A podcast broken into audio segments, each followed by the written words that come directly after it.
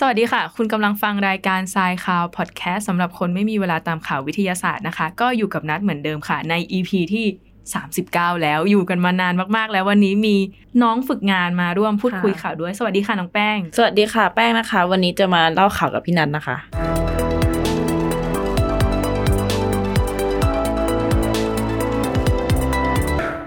ค่ะน้องแป้งข่าวแรกวันนี้จากที่ทุกๆ EP ของรายการเนี้ยจะเปิดด้วยข่าวอวกาศ อาทิตย์นี้ก็เปิดด้วยข่าวอวกาศเช่นเดิม เดี๋ยวพี่จะเกริ่นให้ฟังว่าข่าวแรกของเรามีอะไร ล่าสุดอ่ามีการพบแร่ตัวใหม่จากดวงจันทร์ ซึ่งแร่เนี้ยเป็นผลพวงมาจากภารกิจที่ประเทศจีนเนี่ยเขาส่งยานอวกาศขึ้นไปสำรวจดวงจันทร์ ชื่อว่าภารกิจชางเอ๋อ5เนี่ยเขาส่งไปเพื่อที่จะเก็บตัวอย่างกรวดทรายบนพื้นผิวดวงจันทร์ด้านใกล้ อะดวงจันทร์ด้านใกล้อีกแล้ว ก็คือดวงจันทร์ด้านที่เราเห็นกระต่าย อันนั้นเขาเรียกว่าด้านใกล้อะซึ่งตอนนี้เขาก็เก็บกลับมาแล้วด้วย จริง ๆ แล้วอะเขาเก็บกลับมาตั้งแต่ปี 2020 ก็คือ 2 ปีที่แล้วอ่าทีเนี้ยเขาก็เลยเอาตัวอย่างมาวิเคราะห์ในห้องปฏิบัติการหรือว่าห้องแลบพบว่าเจอแร่ใหม่ ประกาศใช้ชื่อว่าช้างเอ๋อไซส์ Y เพื่อเป็นเกียรติแก่ภารกิจนี้ที่ไปเจอมา ซึ่งตัวอย่างแร่ใหม่เนี้ยเขาเจอในหินบาซอลที่อยู่บนดวงจันทร์ และนับเป็นการที่ประเทศจีนเนี่ยเจอแร่ตัวนี้เนาะนับเป็นประเทศที่ 3 ที่ค้นพบแร่ใหม่บนดวงจันทร์ซึ่ง 2 ประเทศแรกก็คือ สหรัฐอเมริกาแล้วก็รัสเซีย ในแร่ชางเอ๋อไซส์ Y เนี่ยเป็นรูปร่างของแร่เนี่ยเนาะเป็นผลึกใสไม่มีสี รูปทรงเป็นแท่งปีซึมหกเหลี่ยมค่ะถ้านึกภาพไม่ออกมันจะคล้าย ๆ กับเกล็ดผงชูรสอะอ๋อแต่ว่าหัวค่ะท้ายมันเป็นหกเหลี่ยมนะคล้ายๆเราเหลาดินสออะไรอย่างเงี้ย อืม มีรัศมีรัศมีผลึกเนาะประมาณ 10 ไมครอนหรือว่า 10 ไมโครเมตร ซึ่งหลาย ๆ คนอาจจะนึกภาพไมโครเมตร ไม่ออกไมโคร10 ไมโครเมตร เนี่ยถือว่าเล็กกว่าขนาดของเส้นผมคนเราอีกอืมก็คือเล็กมาก ๆ นี่คือตัวผลึกเขานะอืมแล้วก็ไฮไลท์ของแร่ตัวนี้คือ เขาสามารถสกัดเอาธาตุฮีเลียม 3 ออกมาได้ธาตุฮีเลียม 3 ก็คือเป็นไอโซโทปตัวหนึ่งของฮีเลียม ก็คือมีโปรตอน 2 ตัว แล้วก็นิวตรอน1ตัว ทำไมไฮไลท์ถึงเป็นฮีเลียมเดี๋ยวพี่จะเล่าให้ฟังต่อ ซึ่งฮีเลียม3เนี่ยมันเป็นธาตุที่หายากได้มาก ๆ เลยบนโลก แล้วก็มีประโยชน์ต่อวงการพลังงานมาก เพราะว่ามีนักวิทยาศาสตร์นักวิชาการหลาย ๆ คนเขาออกมาบอกว่าเออฮีเลียม3สามารถเกิดปฏิกิริยาฟิวชันได้และไม่ส่งผลเสียต่อสิ่งแวดล้อม และผลลัพธ์ที่ได้จากปฏิกิริยาฟิวชันเนี่ยก็จะให้พลังงานแล้วมนุษย์เนี่ยก็จะสามารถเอาพลังงานตัวเนี้ยไปผลิตกระแสไฟฟ้า หรือว่าไปเป็น พลังงานสะอาดในอนาคตได้ อันนี้ก็เลยเป็นไฮไลท์ที่บอกว่าทำไมเราถึงสนใจฮีเลียม 3 แต่อย่างที่บอกบนโลกเราหายากมากเลย แต่ว่าเราพบมากบนดวงจันทร์อืมก็เพราะว่าตัวฮีเลียมเนี่ยมันออกมาจากการฟิวชันบนดวงอาทิตย์เนาะมันก็ปล่อยออกสู่บรรยากาศ แต่ว่าโลกเราเนี่ยมีสนามแม่เหล็กมีชั้นบรรยากาศปกคลุมอยู่ทำให้เจ้าฮีเลียม3เนี่ยเข้ามาในโลกเราไม่ได้ แต่ว่านู่นไปตกบนดวงจันทร์หรือว่าบนดาวที่มันไม่ได้มีชั้นบรรยากาศหรือว่าสนามแม่เหล็กก็เลยไปมีมากบนนั้น แล้วทีเนี้ยมนุษย์เราเก่งไงก็คือนั่นแหละจ้า กำลังที่จะไปค้นหาฮีเลียม3บนดวงจันทร์ การเจอแร่นี้แล้วสกัดฮีเลียมออกมาได้ก็เป็นแนวทางที่แบบหูว้าวมากๆเลย จึงเป็นความหวังใหม่ในการสรรหาแหล่งพลังงานในอนาคตด้วย ค่ะ และแร่แร่ฉางเอ๋อไซวายนะคะ ได้ขึ้นการรับรองเป็นแร่ใหม่โดยสมาคมที่รับรองคือสมาคมแร่วิทยานานาชาตินะคะ และได้จัดเป็นแร่ใหม่ชนิดที่ 6 ที่พบบนดวงจันทร์ที่ไม่เหมือนแร่ต่างๆ บนโลกค่ะ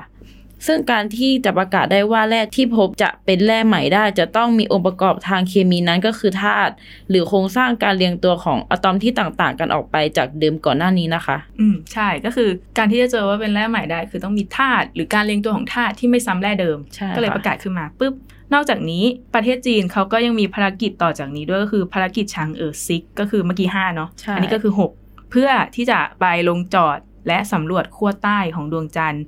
ภายในปี 2024 ก็ประมาณไม่เกิน 2-3 ปีต่อจากนี้ แล้วก็มีความคิดที่จะส่งมนุษย์ไปเดินบนดวงจันทร์ภายในปี 2030 และต่อด้วยการสร้างฐานวิทยาศาสตร์ถาวรบนดวงจันทร์ร่วมกับรัสเซียด้วยมอย่างที่บอกถ้าสมมุติเราไปเอาทรัพยากรบนดวงจันทร์มาใช้ได้จริง ๆ ก็จะเป็นประโยชน์ต่อมนุษย์โลกด้วย แต่ว่ามันก็อาจจะมี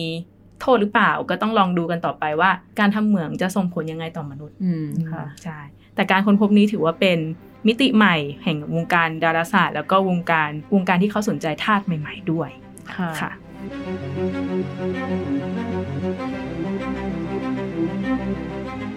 คค่ะ มาต่อกันที่ข่าวด้านเทคโนโลยีกันบ้างนะคะ อันนี้จะเป็นอะไรไปไม่ได้เลย คือตอนนี้สิ่งฮอตฮิตในเรื่องเทคโนโลยีเกี่ยวกับรถยนต์ก็คือรถยนต์ไฟฟ้า น้องแป้งเคยแบบเห็นรถยนต์ไฟฟ้าวิ่งบนท้องถนนบ้างหรือยังคะ ยังเลยค่ะ แต่เห็นเขาชาร์จอยู่หน้าบ้านอะไรอย่างงี้แต่ยังไม่เคยเห็น เออจริง ๆ ก็คือตอนเนี้ยมันเป็นสิ่งที่กำลังกำลังมาใช่แต่กำลังบางคนมาก็แบบยังไม่กล้าซื้อ เพราะว่ารอดูในระยะยาวๆการเมนเทนแนนเกี่ยวกับรถยนต์ไฟฟ้ามันจะเป็นยังไงอะไรอย่างนี้เนาะแต่ก็กำลังมาแล้วเพราะว่าน้ำมันก็แพงเต็มที ใช่ใช่ ขึ้นขึ้นลงลงตามข่าวตามเศรษฐกิจอะไรอย่างนี้อืมซึ่งข่าวเนี้ย เราจะมาเล่าให้ฟังว่ามันจะมีมันมีบริษัทหนึ่งที่ทำแบตเตอรี่สำหรับรถยนต์ไฟฟ้า ชาร์จแป๊บเดียวแต่วิ่งได้เป็นร้อยกิโลเลยอืมก็คือบริษัท s t o d o t ซึ่งเป็นบริษัทสตาร์ทอัพในประเทศอิสราเอลนะคะ เขาประกาศว่าสามารถผลิตแบตเตอรี่รถยนต์พลังงานสูง จริงๆ เขาประกาศมาตั้งแต่ต้นปีแล้วอืมแบตเตอรี่ตัวเนี้ยชื่อว่าแบตเตอรี่ 100 in 5 ซึ่งเขาชาร์จ 5 นาทีแต่ว่า วิ่งได้ 100 ไมล์100 ไมล์ก็ประมาณ 160 กิโลเมตรและตอนนี้เขาก็ส่งไปที่บริษัทพันธมิตร เพื่อทำการทดสอบการใช้งานกับรถยนต์ไฟฟ้า แต่ทางบริษัทเนี่ยเขาก็ยังไม่ได้เปิดเผยข้อมูลเทคนิค เกี่ยวกับแบตเตอรี่รุ่นนี้ออกมามากนะอาจจะแบบอุบไว้ก่อนว่าแบบมันมีอะไรข้างในหรือมันทำงานยังไงอะไรอย่างนี้เนาะแต่หลักๆ เซลล์แบตเตอรี่เนี่ยอ่าขั้วแอนโนดจะเป็นองค์ประกอบอ่าซิลิคอนซะส่วนใหญ่ แล้วก็ตัวเซลล์ก็เป็นลิเธียมไอออนปกติอืมค่ะแล้วก็มีการสนับสนุนจากบริษัทผลิตรถยนต์ไฟฟ้าชั้นนำระดับโลกนะคะ ก็อย่างเช่น Mercedes-Benz เนาะ Polestar อ่า Samsung แล้วก็ TDK อะไรพวกนี้ค่ะ แล้วก็บริษัท Store Dot ได้มีการวางแผนที่จะจัดตั้งโรงงานผลิตแบตเตอรี่โดยร่วมมือกับบริษัท EVE Energy เพื่อจะใช้ฐานการผลิตจากประเทศจีนแผนในการผลิตนี้จะเริ่มต้นในปี 2024 ค่ะ ก็คือเร็วๆ นี้เนาะ ปี 2024 ก็คือภายใน 2 ปี ไม่เกิน 3 ปีต่อจากนี้ก็คือ ทันต่อผู้ใช้รถยนต์ไฟฟ้าตอนนี้อย่างแน่นอน อืม อืม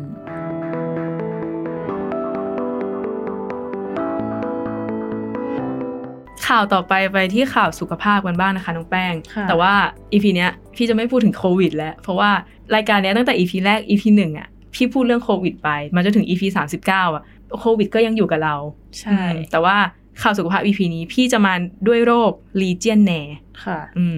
Legionnaire เนี่ยมันมีข่าวจากประเทศอาร์เจนตินาเนาะที่พบการระบาดของโรคเนี้ยขึ้นมา ก็เลยเป็นข่าว โรคเนี้ยเป็นโรคติดเชื้อในระบบทางเดินหายใจ ค่ะคล้ายๆโควิดเลยอะแต่ว่าใช่ไม่เหมือนนะ เดี๋ยวฟังกันต่อไป ซึ่งมีต้นเหตุมาจากเชื้อแบคทีเรียที่ชื่อว่า Legionella pneumophila อืมค่ะ ก็คือมาจากแบคทีเรียตัวนี้ก็เลยได้ชื่อว่า Legionnaire ซึ่งแบคทีเรียตัวเนี้ยพบในแหล่งน้ำธรรมชาตินะ ที่มีอุณหภูมิประมาณ 32ถึง45 องศาเซลเซียส ก็คืออุณหภูมิน้ำในประเทศไทยก็ก็ก็สามารถเจอได้อ่าค่ะ ในส่วนของอาการเดี๋ยวจะให้น้องแป้งมาเล่าให้ฟังนะคะ ค่ะ อาการของโรคนะคะ จะแบ่งเป็น 2 กลุ่ม กลุ่มที่มีอาการเบา จะมีอาการคล้ายไข้หวัดใหญ่ มีไข้ไอปวดเมื่อยตามกล้ามเนื้อ แล้วก็จะมีการอาเจียนร่วมด้วยค่ะ อันนี้จะเรียกว่าโรคไข้ปอนเตียกนะคะ และอีกกลุ่มคือกลุ่มอาการหนัก เชื้อก็จะลงปอดทำให้ปอดอักเสบมีไข้สูง หนาวสั่นปวดหัว ปวดตามกล้ามเนื้ออ่อนเพลีย และอาจจะเสียชีวิตได้ค่ะ อันนี้จะเรียกว่าโรคลีเจียนแนนะคะ การที่จะรับเชื้อนั้นจะเกิดจากการหายใจเอาพวกละอองฝอยของเหลวละอองน้ำที่ปนเปื้อนเข้าสู่ร่างกาย รวมถึงการสำลักน้ำที่ปนเปื้อนเชื้อ โดยเฉพาะผู้ที่มีภูมิคุ้มกันต่ำอย่างเช่น พวกผู้สูงอายุที่มีโรคเรื้อรัง หรือคนที่สูบบุหรี่จัดจะรับเชื้อได้ง่าย และยังไม่เคยพบจากคนสู่คนนะคะ อืม แต่จริง ๆ แล้วโรค Legionnaire เนี่ยไม่ใช่โรคใหม่ คือมันเป็นโรคที่ เกิดขึ้นได้เรื่อยๆ แล้วก็เจอมาเรื่อยๆ ประเทศไทยก็คือเคยเจอ อืมอืมคือมันมีสาเหตุมาจากน้ำในสิ่งแวดล้อมที่ไม่สะอาดแหละอย่างที่น้องแป้งเนี่ยบอกไปว่า เวลาเราหายใจเอาละอองฝอยเข้าไปปุ๊บแล้วในน้ำนั้นมีเชื้อเราก็สามารถติดได้ แต่ถ้าเรามีภูมิคุ้มกันที่ดี เราก็อาจจะไม่ไม่ได้เป็นโรคนี้ก็เป็นได้ค่ะอืม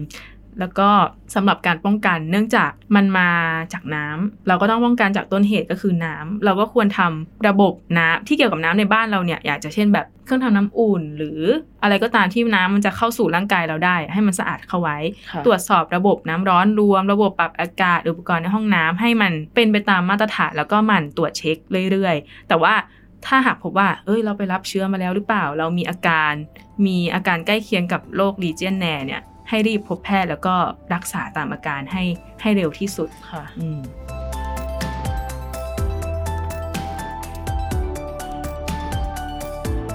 ต่อไปเราก็ยังอยู่ในข่าวสุขภาพกันบ้าง วันนี้เราเอาข่าวสุขภาพมาให้ 2 ข่าวเลย เนื่องจากว่ามันมีโรคที่เราอยากให้คุณผู้ฟังเนี่ยได้รับฟังกันว่ามันมีอะไรอยู่บนข่าวช่วงนี้บ้าง สำหรับโรคต่อไปนะคะ เป็นโรคเนื้องอกหัวเราะ อันนี้น้องแป้งเคยได้ยินมาบ้างไหมคะยังไม่เคยได้ยินคือเลยข่าวเนี้ยพี่ก็ไม่เคยได้ยินนี่พูดตรงๆเลยนะ คือพี่อะไปเห็นในโซเชียลมีเดียพวกใน TikTok ในไวรัลใน Facebook ต่างๆ คือมีคุณแม่ท่านหนึ่งออกมาโพสต์ถึงอาการหัวเราะของลูกชายค่ะ แล้วเขาก็ไปปรึกษาแพทย์แล้วเขาก็พบว่าเป็นโรคหนึ่งชื่อว่าโรคเนื้องอกหัวเราะ ซึ่งมันเป็นอาการหนึ่งในกลุ่มโรคของไฮโปทาลามิกอ่า แฮมมาโตมาอืมซึ่งเกิดได้ตั้งแต่ทารกกำลังพัฒนาในครรภ์นะเนาะโดยเนื้องอกเนี่ยจะโตไปตามสมองเด็กที่โตขึ้นด้วยอืมซึ่งจะอยู่บริเวณแกนกลางของสมองไปกดทับเส้นประสาท ก็เลยทำให้เกิดอาการหัวเราะ ซึ่งอาการเป็นยังไงบ้างคะ อาการนะคะก็จะทำให้เกิดการหัวเราะชักกระตุกค่ะ หัวเราะต่อเนื่องเป็นเวลานานๆ โดยไม่มีสาเหตุ แต่ทั้งนี้ทั้งนั้นนะคะ มันเป็นเนื้องอกที่ไม่อันตรายไม่ทำให้เกิดมะเร็ง แต่อาจจะทำให้เกิดอาการชัก เกิดความผิดปกติของสติปัญญาได้ แต่ว่าบางคนอาจถึงขั้นหมดสติได้เลยนะคะ อืมก็เป็นสิ่งที่คุณแม่สามารถสังเกตลูกๆได้แต่ว่าสาเหตุการเกิดเนี่ยก็ยังไม่ได้แน่ชัด ซึ่งอืมอาจจะเป็นผลมาจากการพัฒนาการของทารกในครรภ์ แล้วก็บางคนที่เป็นโรคเนื้องอกหัวเราะเนาะอาจมีความผิดปกติของยีนด้วย ที่ทำให้เกิดโรคพันธุกรรม Pallister-Hall syndrome เนี่ยควบคู่กันไปค่ะ อืม ถามว่าอยากรู้ไหมว่าแบบเราจะรู้ได้ไงว่าเราเสี่ยงหรือไม่เสี่ยงอืมในรายงานอืมเขาก็บอกว่า เออทุกคนอะเสี่ยงหมด แต่ใช่ว่า จะพบได้ในแบบหนึ่งในแสนถึงสองแสนคนค่ะเท่านั้น แล้วก็มักพบในเพศชายมากกว่าเพศหญิงอืมสำหรับการรักษานะคะ ปัจจุบันก็มีวิธีการที่จะผ่าตัดเอาแฮมาโตมาเนี่ยออก โดยไม่ทำลายสมองส่วนไฮโปทาลามัสค่ะอืม แล้วก็มีการใช้คลื่นวิทยุเพื่อทำลายก้อนเนื้อการใช้เลเซอร์ หรือว่าการใช้รังสีแกมมาที่มีอนุภาคทำลายล้างสูงเนี่ยมาทำลายสำหรับคุณแม่ท่านไหนที่สงสัยว่าลูกหรือว่าเด็กในความดูแลมีอาการแบบนี้ก็นำไปตรวจกันได้นะคะ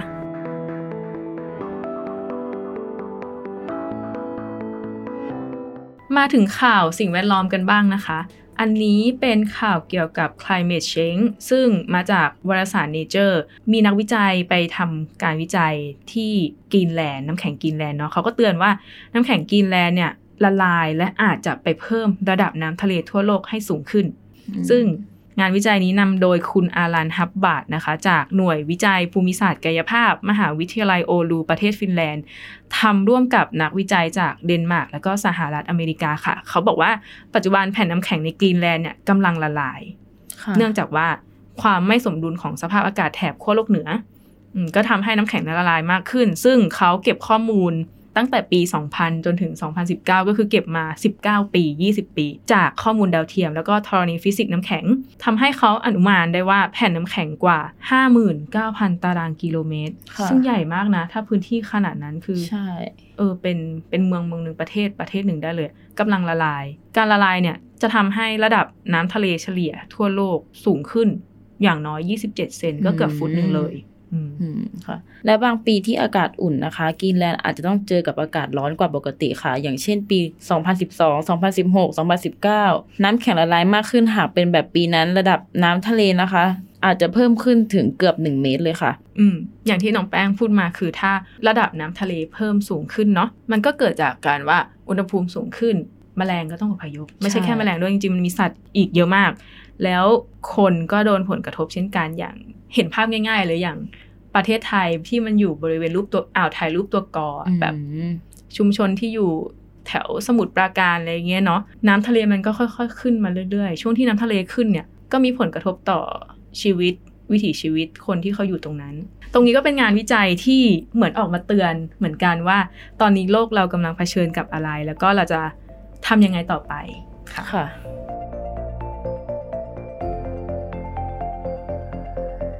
ค่ะค่ะมาปิดท้ายที่สถานการณ์บ้านเมืองในประเทศไทยกันบ้างนะคะ จะเป็นอะไรไปไม่ได้เลยนอกจากน้ำท่วม คือล่าสุดเนี่ยกรุงเทพมหานครและปริมณฑลหลายพื้นที่ในช่วงนี้เลยอะ่ะมันมีน้ำท่วมขังน้ำรอระบายเยอะมากเลย ที่แบบเอาจริง ๆอะ่ะ ฝนตกมาไม่กี่ชั่วโมงก็คือท่วมแล้วอืมซึ่งมันก็มีสาเหตุหนึ่งมาจากน้ำในท่อเนี่ย ไหลไม่ได้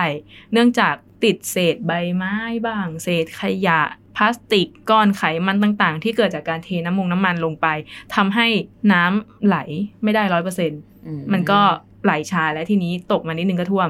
และจากคลิปหนึ่งใน t ิ k t o k ที่เป็นไวรัลมากเลย ที่มีชายคนหนึ่งที่เขาขายน้ำเต้าหู้ค่ะเทน้ำเต้าหู้ที่ที่เหลือแต่ละวันเนาะทิ้งลงท่อระบายน้ำก็เลยเป็นประเด็นที่ทำให้ชาวเน็ตเนี่ยออกมาบอกว่าทิ้งได้ยังไงอะไรอย่างนี้อืมอืมทีนี้ก็เลยเป็นต้นเหตุที่เรา เอาข่าวนี้มาเล่าให้ฟัง ล่าสุดนะคะ รองศาสตราจารย์ ดรวีรชัยพุทธวงศ์นะคะ หรืออาจารย์ออสอาจารย์ และนักวิชาการสาขาเคมีอินทรีย์ มหาวิทยาลัยเกษตรศาสตร์ ให้สัมภาษณ์ผ่านไทย PBS ระบุว่านมหรือน้ำเต้าหู้มีโปรตีนที่จะจับกันเป็นก้อน จะทำให้เกิดตะกอนทับถมในแหล่งน้ำในระยะยาวท่อจะอุดตัน แล้วก็ในน้ำนมกับน้ำเต้าหู้มีไขมันที่ถ้าเทลงไปในแหล่งน้ำจะทำให้ไปแย่งออกซิเจนจากน้ำมาย่อยสลาย ถ้าน้ำขาดออกซิเจน ก็จะกลายเป็นน้ำเน่าน้ำเสียส่งกลิ่นเหม็นค่ะ วิธีการกำจัดน้ำเต้าหู้นมที่มีไขมันที่รองศาสตราจารย์ ดรวีรชัยแนะนำคือ ควรตั้งพักไว้ก่อน เพื่อให้เกิดการตกตะกอนหรือใส่น้ำส้มสายชูเพื่อเร่งตะกอนก่อนจะกรองตะกอนออกมาแล้วนำไปทิ้งที่บ่อขยะเปียก เพื่อไม่ให้ตะกอนไปทับถมในแหล่งน้ำหรือท่อระบายน้ำจนเกิดการอุดตันในระยะยาวค่ะ อืมอันนี้ก็เป็นสิ่งที่อาจารย์ออสออกมาอธิบายอ่าสถานการณ์แบบนี้เนาะ แต่ว่านอกจากโปรตีนในนมหรือในน้ำเต้าหู้แล้วอะยังรวมไปถึงของเหลวที่มีไขมันเป็นองค์ประกอบด้วย อย่างเช่น น้ำที่เหลือจากการทำอาหาร หรืออะไรอย่างเงี้ย เวลาเราทิ้งลงท่อนานๆไปอะเขาไม่ได้ไปไหนนะเขาก็จะรวมตัวกันเป็นก้อนไขมันขึ้น ซึ่งไอ้ก้อนไขมันเนี่ยมันก็จะไปอุดตัน สามารถทำให้อุดตันได้เหมือนกัน การจัดการของเสียที่ดีก็คือ ในเรื่องของไขมันก็ควรจะมีบ่อดักไขมัน เพื่อแยกไขมันออกจากน้ำก่อนที่จะปล่อยน้ำทิ้งลงสู่ ท่อระบายน้ำสาธารณะค่ะหรือถ้าไม่มีบ่อแบบเราก็สามารถที่จะแยกใส่ถุงไว้ก่อนทิ้งแล้วหาสถานที่ทิ้งที่เหมาะสมค่ะก็เป็นได้ ทั้งนี้ทั้งนั้นอ่าอันที่เป็นสิ่งสิ่งทิ้งจากพวกอาหารนมไขมันอะไรก็แล้วแต่ควรทิ้งให้เป็นสัดเป็นส่วนจะดีที่สุด ซึ่งจะได้ไม่เกิดการอุดตันและน้ำท่วมเหมือนทุกวันนี้ใช่อืมค่ะ ก็วันนี้นัดกับน้องแป้งต้องขอลาไปก่อนนะคะ สวัสดีค่ะ สวัสดีค่ะ เจอกัน EP หน้านะคะ